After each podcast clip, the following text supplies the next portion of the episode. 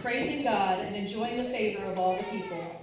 And the Lord added to their number daily those who were being saved.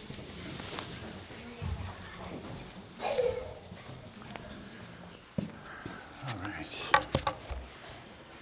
All right. Well, good morning, church. God is good. and all the time? Amen. Amen. So happy to see you here this morning. If you're visiting with us, we'll let you know you're an honored guest. And um, today we got a couple of uh, really cool things to talk about, and then we'll get into our lesson. Uh, one of the first things is uh, is on Wednesday night we're going through a thing called uh, In Vino Veritas.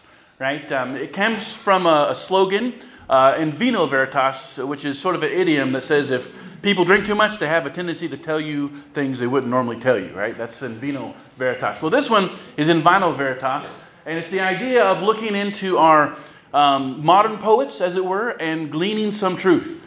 Um, you say, well, Matt, where's precedence for that? Well, Acts 17, of course, Paul Mars Hill quotes the pagan prophets of the day and said, hey, and not only did he quote him, he agreed with him. He says, yeah, we are all God's offspring. So let me tell you a little bit more about this God. So the idea about this is to use some of the um, modern poets of our day uh, uh, to be able to think intentionally about that and to see and to listen for, for God's word, God's truth in those things.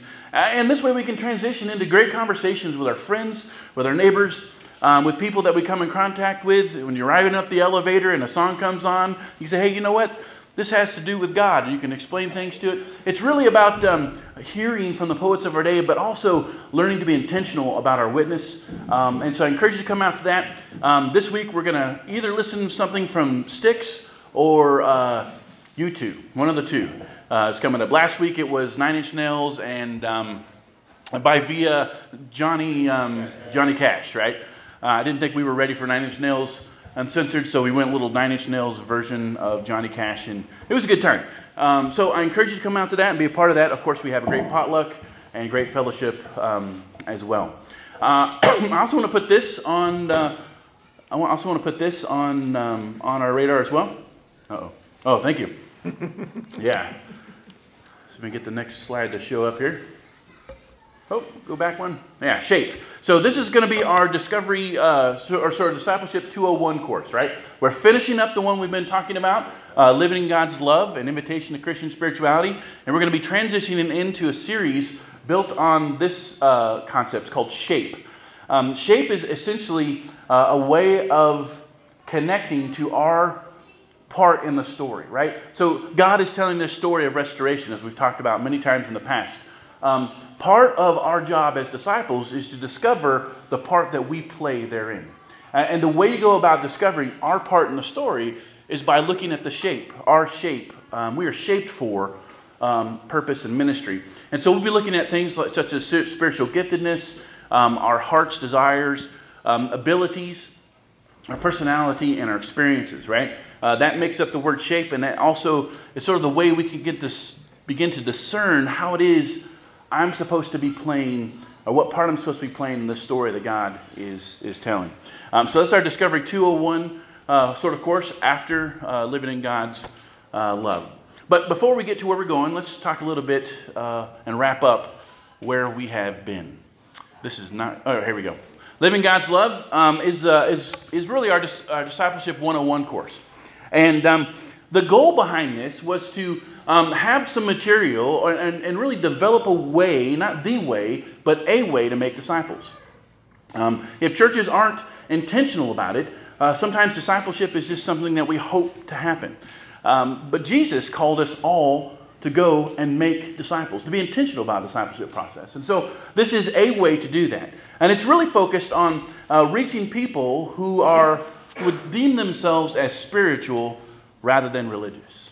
Um, and there's a lot of people like that in our culture today who see themselves as a spiritual person, but not particularly a religious person.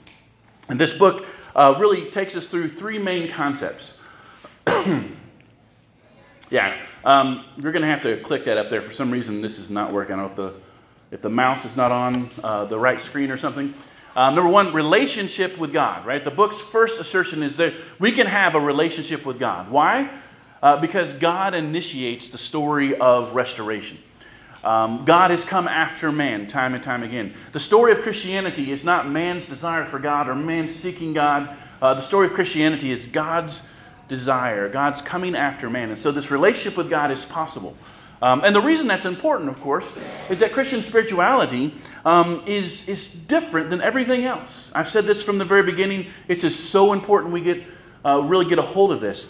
Um, regular Christian or regular spirituality is all about rules and practices and rituals that allows you to get in touch with the God that is self or the God that is the universe. Buddhism, transcendental meditation, these other forms of spirituality don't demand a personal relationship with God. Christianity does. Because Christianity is the mysterious process, or Christian spirituality rather, is the mysterious process of God within and working within us. And so it has to begin with a relationship. Every other form of spirituality, you can just do your thing and follow the rules and see what you come up with. And Christian spirituality begins with a relationship with God. The second thing, um, it is also about religious practices. See if we get this going now. Hey, here we go, hopefully. uh, the second phase was um, practices that are connected to uh, a committed relationship, right? So we begin with a relationship with God, and then we start focusing on some of the practices of a committed relationship. and really, four C's or three C's we talked about. And the first one was commitment. God has already committed to us, God is all the way in. Um, it's been said that if you feel distance from, distance from God, guess who's moved? Right? It's not God. God is fully 100% invested uh, and committed to us. And so, if our relationship with God is going to grow, it's about whether or not we will be committed to Him.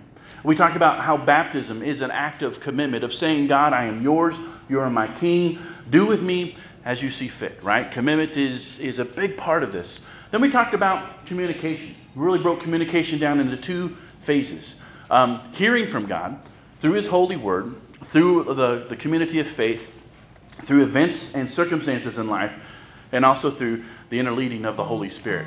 The other part of that is God hearing from us. And we've spent some time focusing on prayer, the Lord's Prayer in specific. Um, and we discovered that in there, um, not only is our communication uh, a matter of relationship with God, but it's really a matter of God shaping us for ministry.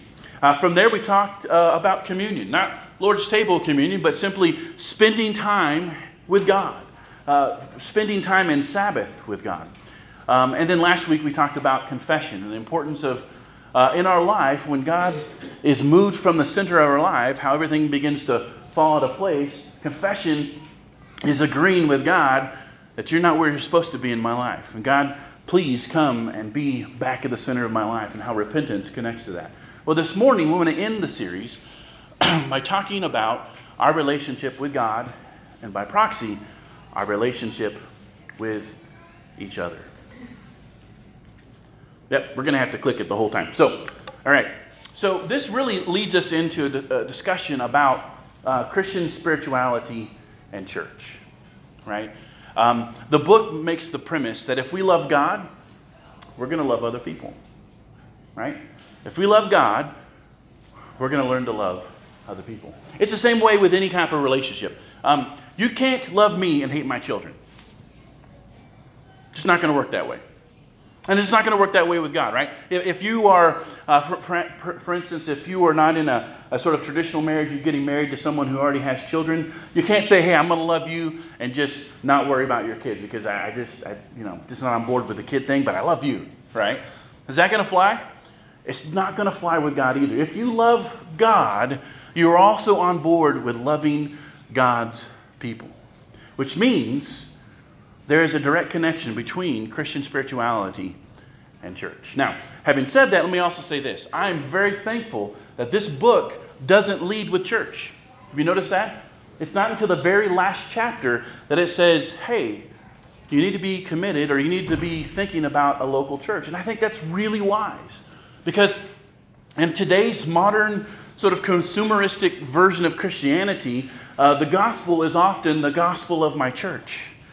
You should be a Christian because look at all the fun things and amazing things that we get to do as our church. Well, guess what? The gospel isn't the church. The good news isn't there's a community of faith. The goal of uh, and the end of the spear of the gospel is always a relationship with Jesus Christ. It must always be that. Um, and we need to make sure that we t- we're telling the story that way, to make sure that, that we don't see the church as the end, but as a means to what God is trying to accomplish, right? I was thinking about this week. Um, the church is sort of like a Home Depot. All right, think about it, right? Church is like a Home Depot. Um, if there is no building going on in the community, no maintenance going on in the community, why do you need a Home Depot? Right? The church has a purpose. It's not, it doesn't just exist. It exists for a purpose. Um, and, and, so uh, a church is like a Home Depot. We'll talk about that and unpack that just a little bit uh, later. Now, church is not ultimate. Now, let me also say this church is important, right? Church isn't an ultimate, but church is important. Amen? And this is also equally important, and I would say almost probably more important when we're talking to our spiritual friends. Because we live in a DIY society. Anybody know what the DIY stands for? Right? Do it yourself. Right? We live in a do it yourself uh, society. Do you know that you can go online and you can become your own ordained preacher, your own ordained pastor? California, it doesn't take much of anything. I think you can be a frog and do it, right? Um, uh, but you can. You can go online, pay your money. You can start your own thing, right? Um, this is the this is the culture that we live in today. Um, we do it ourselves. We don't need an expert. We don't need other people telling us what to do or how to do it, or we don't need other people to, uh, to be accountable to. Um, my friend uh, Matt Dabbs, who, who writes for the the Wineskins, uh, it's an online magazine. He uh, he posted a, uh, a great article about digital church. You guys heard about digital church? Now you get the best of church without all the stuff you don't want. It's called digital church. You get to show up in your pajamas. Uh, you get to start it at any time you wanted to start it because uh, it's on record, so you can play it at 11 or 12 or, or noon or I guess that's 12, uh, 1 or 2 o'clock in the afternoon, however you want to do it, right? And you don't have to worry about the parking. You don't have to worry about, um, guess what? You don't have to worry about the people, right? How many guys have ever heard that phrase? Church would be great without all those people. Right? Now you got it. Now you have the digital church, right? So we live in a culture now where people feel like church is optional. I can show up or not show up. I can be a part of a community or not be a part of a community. Doesn't really matter. Well, again, it matters. It matters a great deal.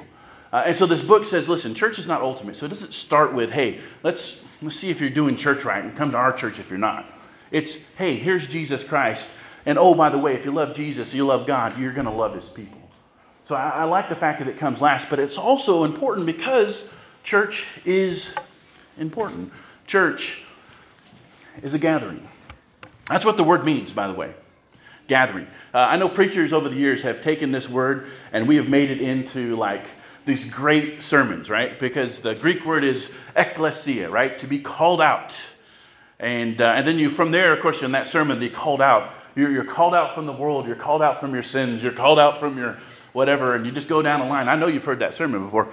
Um, uh, that's great. It's good, it's good rhetoric. But the reality is, is the word church, before it was a religious term, just meant gathering. And usually in the first century, it, it connected to like the, uh, the trade guilds, had, had gatherings. Um, in Acts, where Paul brings a, is brought into the assembly and into the theater, all the people connected to the silver industry, that was kind of a church. It was a gathering of like minded people, a, a, a, gathering that's connected to a purpose and to, um, and to a common goal, right? And so I think this is an important conversation to have because um, a lot of times our, our spiritual friends wonder what's the point of church? Well, they have a good question. A, church shouldn't just be a Home Depot in the middle of the Arctic Circle with nothing to do. A church should have a goal, it should have a, a purpose.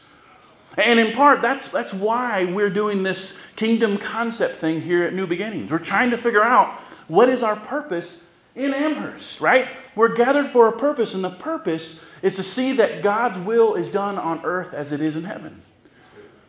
Specifically, here in Amherst. And so we are actually going through and trying our best to define and understand where it is in Amherst that is furthest from the kingdom of God. and seeing as a church what we can do to lean into that, right? Why? Because there's no reason for a Home Depot if we're not building anything. Amen?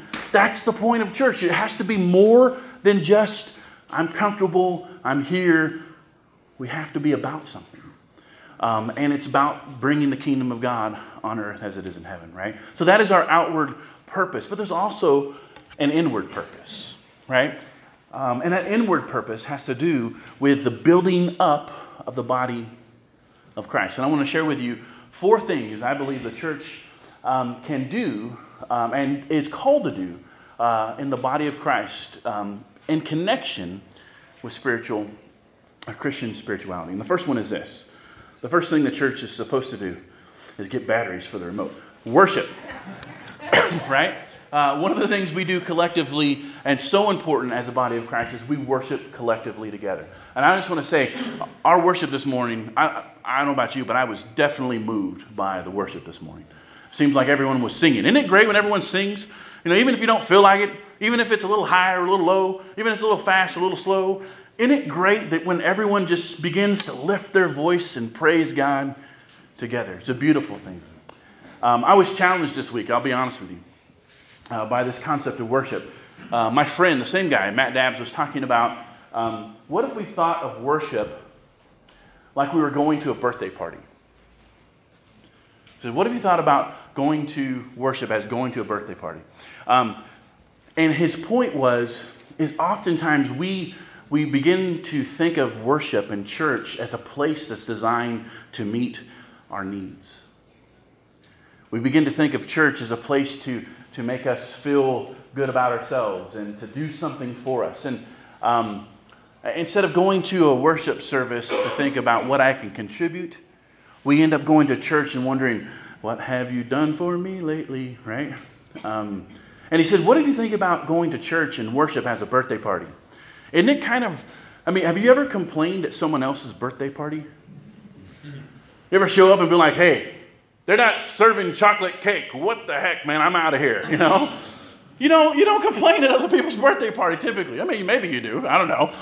Um, but think about that. Think about that. It's not about us. It's about, it's about God. I thought that's a great, and isn't that cool too? Ever been to someone else's birthday party? You don't know any of their friends. You, you know what the conversation's like? It's not like you, you come in and it's Bill's birthday party. I've never seen Melissa before, and I'm thinking, what do we have in common? Bill.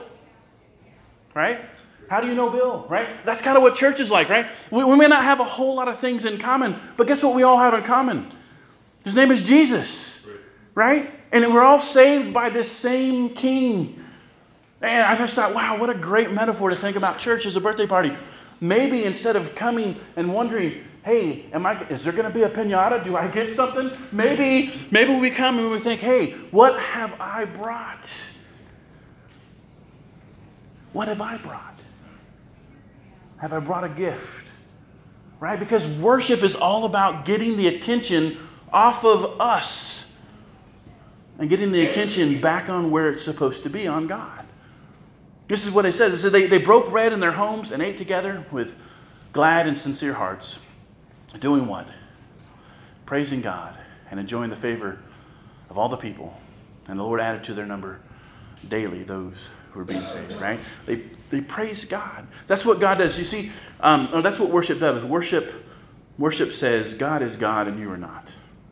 Everything else in the world is trying to put you in the position of consumer. Everything else in the world is trying to put, put you in the position of the one who's, who's bringing things into their lives worship comes and brings you in and says, you need to make sure God is God, right? That's why we sing the songs we do about God, that God is God, that I'm not, right? Worship helps us with our identity. Worship helps us with our dignity. Because if you're, if you're worshiping a false God, if you're worshiping a, a functional God, if you're worshiping at the God of your work, at the God of your, your hobbies, at the God of your passions, at the God of your family, things are going to be dysfunctional in your life.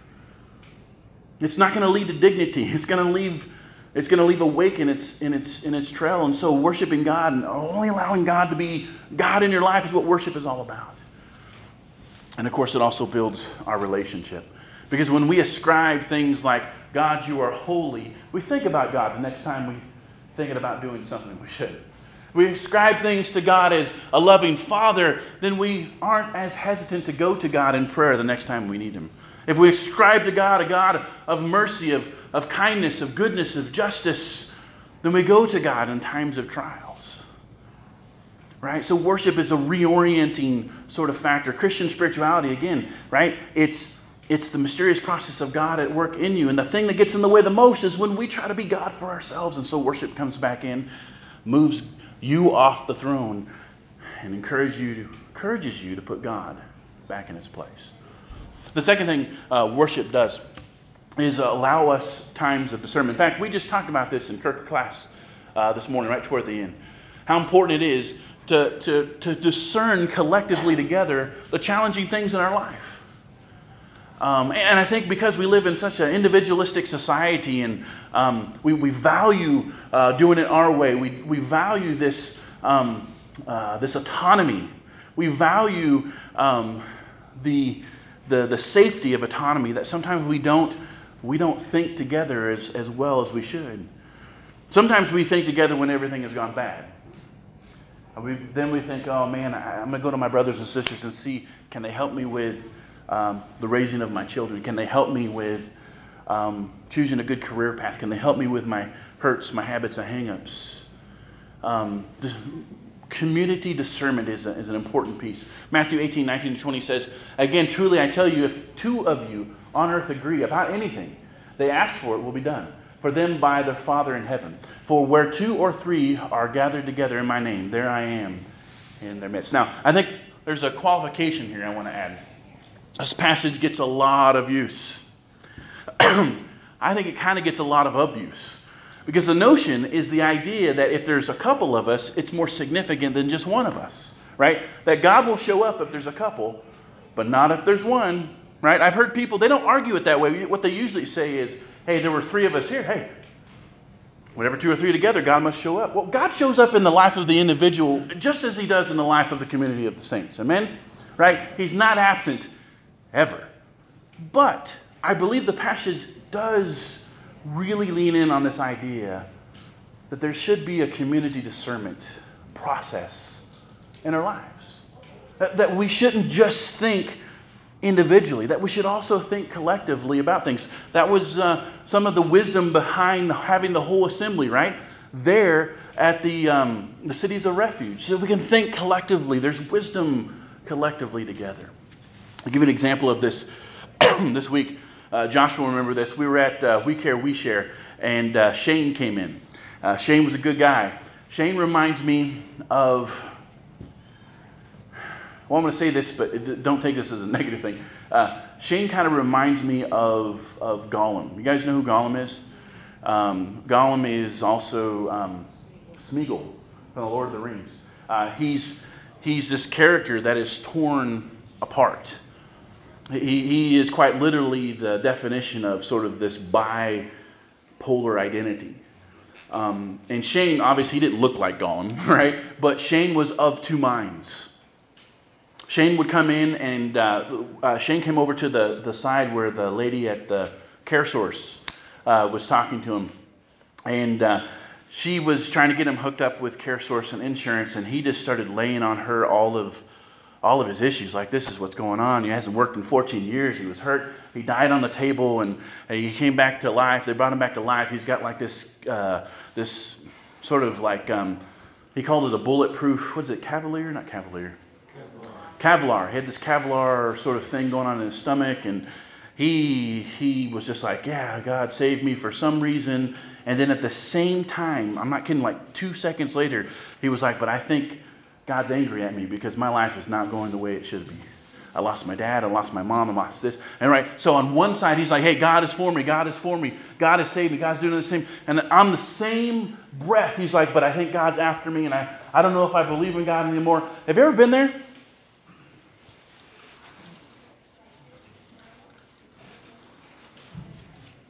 I think we all get a little like Smeagol every once in a while. We get a little bipolar. We get a little dissonance between we know God is good, but man, my life stinks. So I don't know if, if belief helped my unbelief. It was really just uh, it was really just a, a, remarkable thing to watch And what's really cool about We Care, We Share is that even the insurance lady says, Hey, I'm over here, Pastor. And so me and Josh and her, we took this guy into the room, all three of us, and we did a little group discernment. And Josh was like, Hey, you know what? You don't. You can't give up on this. What are you talking? You, you, can't. You can't stop right now. You got to keep moving. And she was talking about how you know, in the last days, her eschatology is way different than mine, but she's like, in the last days, you know, people are going to start doubting. She says, you need to hold fast. You need to confess Jesus. And, and I'm like, dude, you got to stop interpreting events and go back to the Word of God because that's where the objective truth is. You can't look at your life and say, God must be angry. There's a red light. God must be happy. There's a green light. It doesn't work that way. You're going to drive yourself crazy. And for like 20 minutes, we had this group discernment going on. It was glorious. And what was fascinating about it is Josh and I were both debating early on, should we go home? Because it was like 2.30, Bill, right? And it was a little low in numbers. We were like, do we stay or do we go? And we're like, ah, we'll stay. And thank God we did because Shane wouldn't have, wouldn't have had some group discernment. But that's what we do, right? It's more demonstrative when it comes to Shane. But isn't that what we should be doing every time we come together? It's like, hey, you know what? You need to doubt your doubts and start trusting your faith. God is good. Yeah. Right? Group discernment is a powerful thing, so important in a life of spiritual spirituality. And then, of course, there's also the idea of spiritual mentorship. Um, Proverbs, uh, what is that? I can't even read that. Proverbs 19:20 says, "Listen to advice and accept discipline, and at the end you will be counted among the wise." You know, um, how many of you guys like um, what's his name? Matthew McConaughey, right? I dig that guy, right? I, uh, he's like my best friend, right? He doesn't even know it. Um, no, he's just so cool, right? He's, he's a really cool guy, right? Texan. He got on stage one time and he was like, let me tell you about this award. And he actually did a good, he got, he said three things I need. He goes, I need something to look up to. He says, I need something to look forward to. And there's something I need to chase. And I thought, oh, that's cool. And he goes, yeah, God is who I look up to. My family is who I look forward to. And my career is who I chase. And I thought, Matthew, you're on to something there, buddy. Um, but you know what? I would add one thing. Right? I would add one thing. And we need to do we need to have someone to do it with. We need other people. We need spiritual friends. We need people whose commonality isn't just our hobbies, but whose commonality is they're moving in the same direction as us. We need spiritual friends. And that's what church provides. It provides people like Matt who's going to come up and kiss a grown man on the cheek, right? It's going to provide marriage class where we get to sit down and talk to each other about real things. It's, it's about when things go bad and things go good, someone who's going to be in the mix and in the concrete with you. Real, godly friendship. It's not a it's not an option. We need it. So, question for you Do you have one? Do you have a friend in faith? If you don't, everyone raise your hand. Come on. No, no, not if you don't. That sounded weird, huh? If you don't have a friend, raise your hand. No. Uh, everyone in the sound of my voice who's willing, raise your hand. All these guys are willing to sign up to be a friend. Right? Amen? Everyone needs a friend. One of the fascinating, one of the great things that, that, that Josh did that day at We Care, We Share is he pulled out his peer support thing and gave it to Shane. He said, Call me day or night. We'll talk. Will we do that for each other? Call me day or night. I know Matt will do that. Matt calls me all the time. It's so cool. It's like the first time members called me without me being in trouble. Usually, if I get a call midweek from somebody, I'm like, oh man, what did I do? I stepped on it, I stepped in it, I didn't do something, I, you know, and, you know, and whatever, right? Matt called me the first couple times thinking, oh man, what did I do now? You know? And it wasn't, he was like, hey, what's going on? And I'm like, what do you mean? Just read my Bible.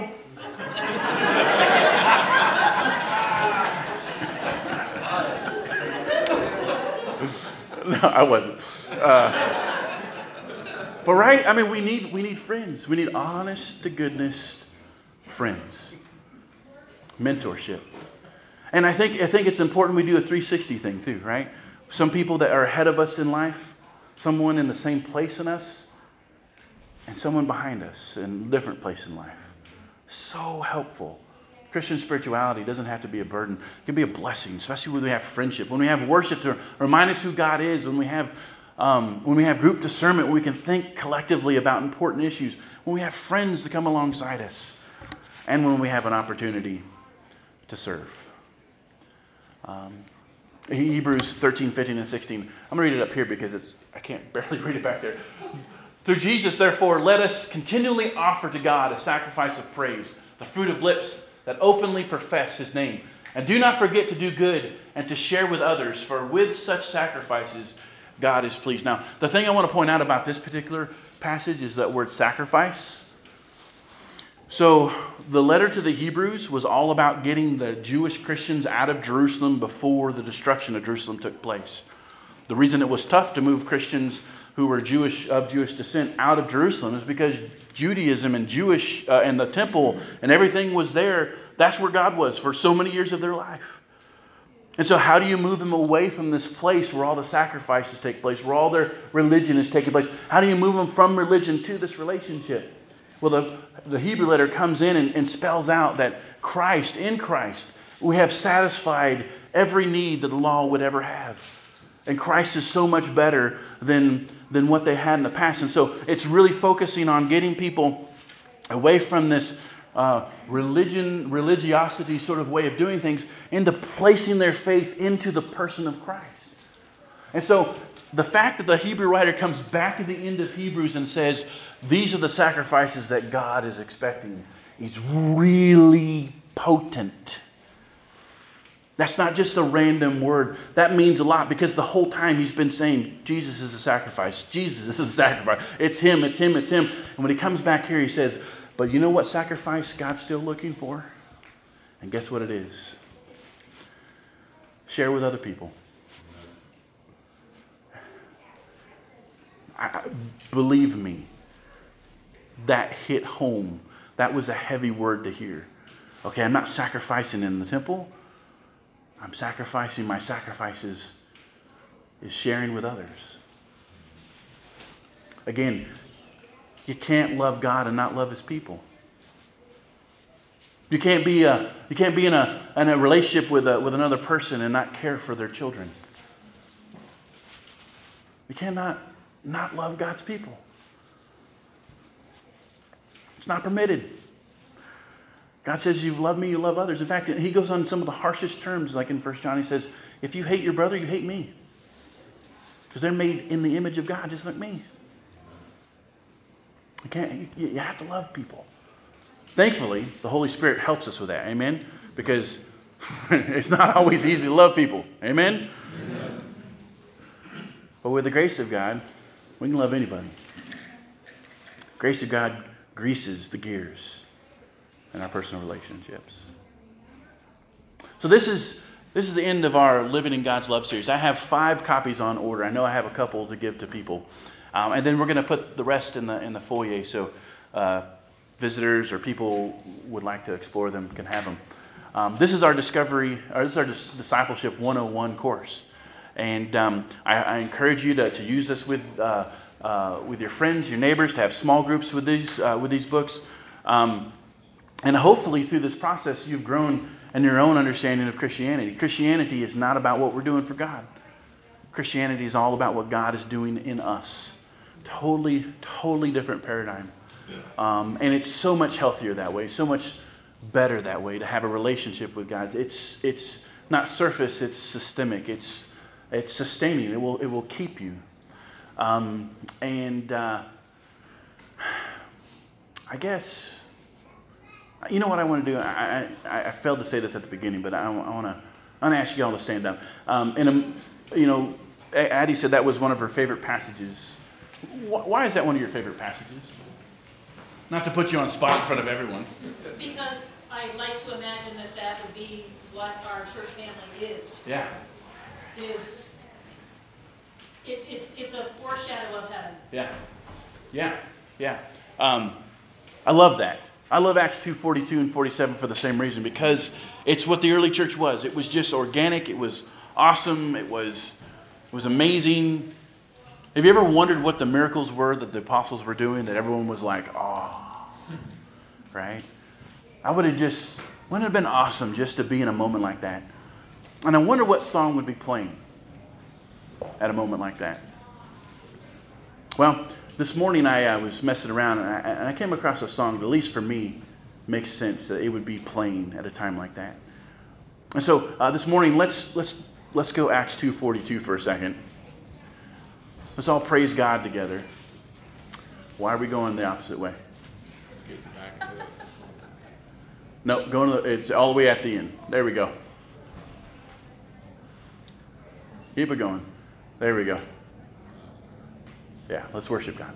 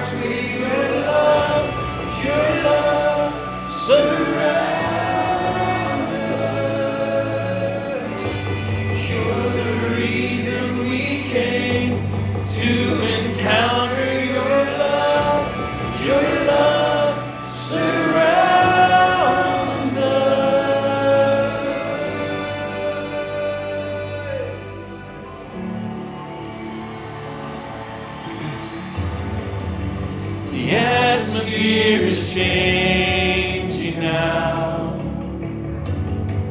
For the Spirit of